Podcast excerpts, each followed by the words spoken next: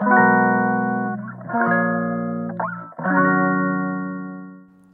いマールのラジオマールです。今日は6月21日水曜日ですね。はいすごくご無沙汰をしてしまいまして。はいというのもですねちょいと寝込んでおりましてですね何やら急にですねあの経出炎とやらになったんですよ。もう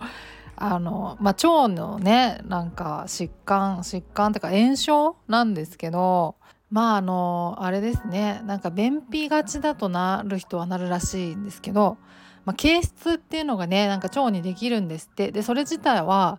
なんか別にねそれができたところで何かこうその症状が出てくるわけじゃないんですけど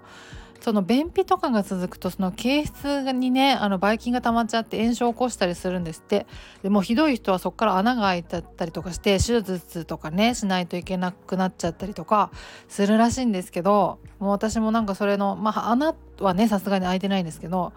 そのそれに急になっちゃいまして激痛だったんですよお腹が。もうやばかったんですよ。であのまあそれはそれなんですけどそれはまあ点滴とか絶食したりとかあとなんかこう抗生物質飲んだりとかでなんとか回復したんですけどなんかもうそれでなんかいろいろ弱ってたせいなのかなんかこうホルモン系の片頭痛とかもなんか出てきちゃって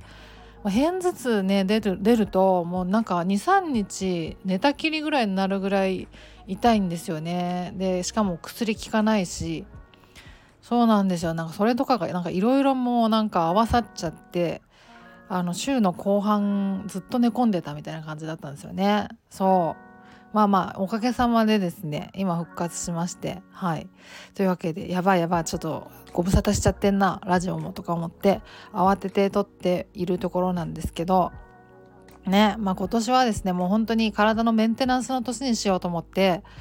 そうあの子宮のね筋腫の方も手術が決まってそれももう半年後ぐらいになるんですけどそれまでになんかこう注射打ってねリュープリン注射ってやつ打って排卵止めて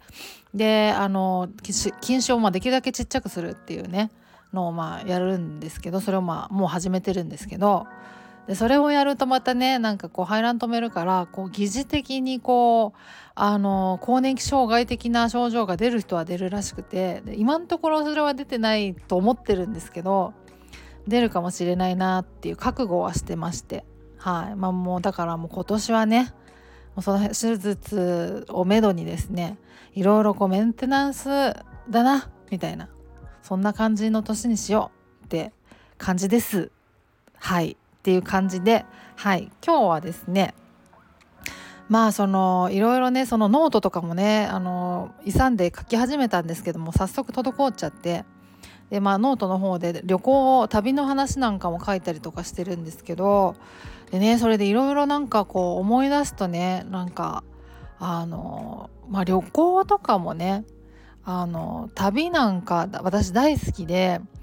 でその旅行を使って暴露療法をしたりとかっていうこともあのかなりやったんですよね。でそれはもう私が旅行が大好きだからそれでモチベーション保ちやすいからでねまあだからそれで暴露療法やりやすかったんでやってたんですけどあのなんかなんていうかなそのまあもちろんね旅行ってほらいろいろあるじゃないですか。まあ、移動もあるしなんな乗り物とか乗るとしたらなんかこうチケット買ったりとかあの並んだりとかねなんかこういろいろそういうのもあるしなんかもろもろなんかこう頑張りどころがたくさんあるんですよね。あのホテルとか泊まったりとかしてもね朝ごはんとかは食べに会場に食べに行ったりとかねなんかいろいろあるじゃないですかお風呂とかもあるしね大浴場みたいなのに行ったりとかなんかいろいろこう頑張るぞみたいなところがあってまあ結構大変なんですよねそうそうそう。でやっぱりそれで不安常に不安と戦いだったりで発作みたいなのも起きちゃったりとか、まあ、そういうのもありながらやるんですけど結局まあなんだかんだでですねその、まあ、旅行途中で切り上げて帰ってきたとかねそういうことはまあ今まで一回もなかったっちゃなかったんですよね。そうでだから振り返って考えるとあのまあいろいろ旅行中に発作起きたりとか予期不安出たりとかっていうのはもちろんたくさんあるけど振り返って客観的に見ればただ例えばその2泊3日あの深夜バス高速バスであのこう鎌倉行ったりとかしたこともあるんですけどまあそれ客観的に考えると深夜その高速バスで2泊3日で鎌倉に行って帰ってきた人なんですよね。そう。あのただそれだけなんですよね。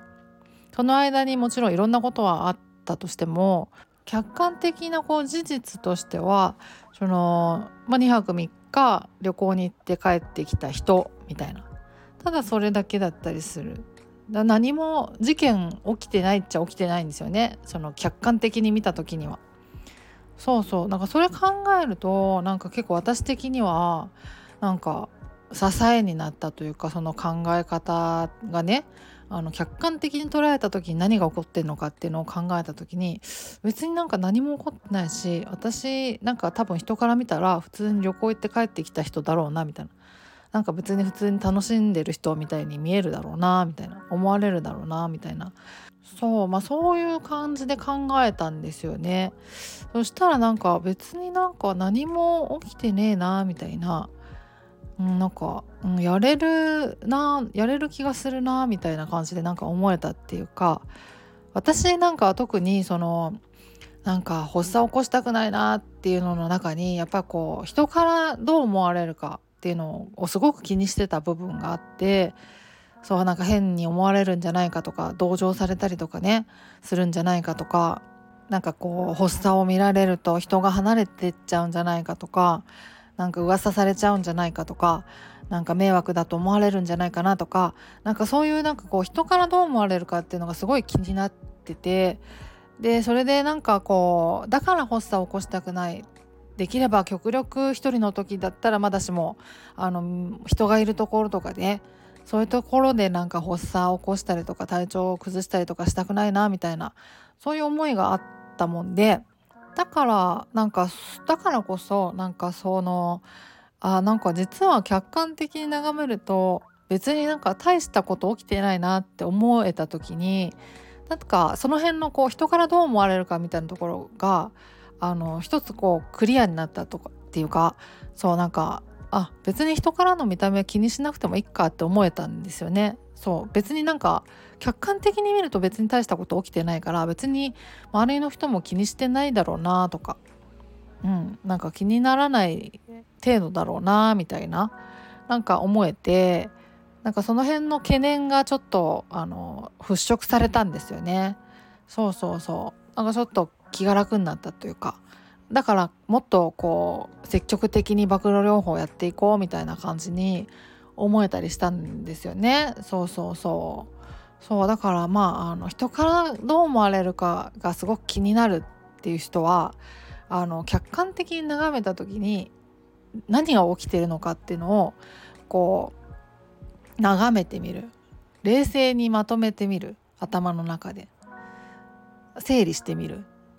っていうのをまあやると割とその辺のこう懸念がクリアできるクリアになるかなみたいな感じは思いますかね。うんうんうんそうそうそう自分の中ではねもちろんたくさん不安があったりとかそれで一生懸命こう呼吸法をやったりとか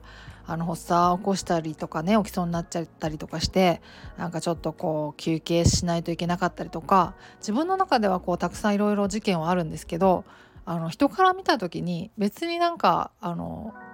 びっくりするほど驚くほど大変な事態は起きてないなみたいな。だとしたら別にその人からどう見られてるかとかっていうのはあんまり気にしてなくても大丈夫かなみたいな。まあそう思えたなっていう感じですね。そう。なんか私みたいにですね人からどう思われるのかがすごく気になるっていう人はなんかそういうこう客観的に捉えるみたいなことをするとちょっとクリアになるのかなっていうまあそんなことを思い出しましたという話です。はいそうそんなところで今日は終わりにしようかなと思います。ではまた次回お会いしましょう。ではでは。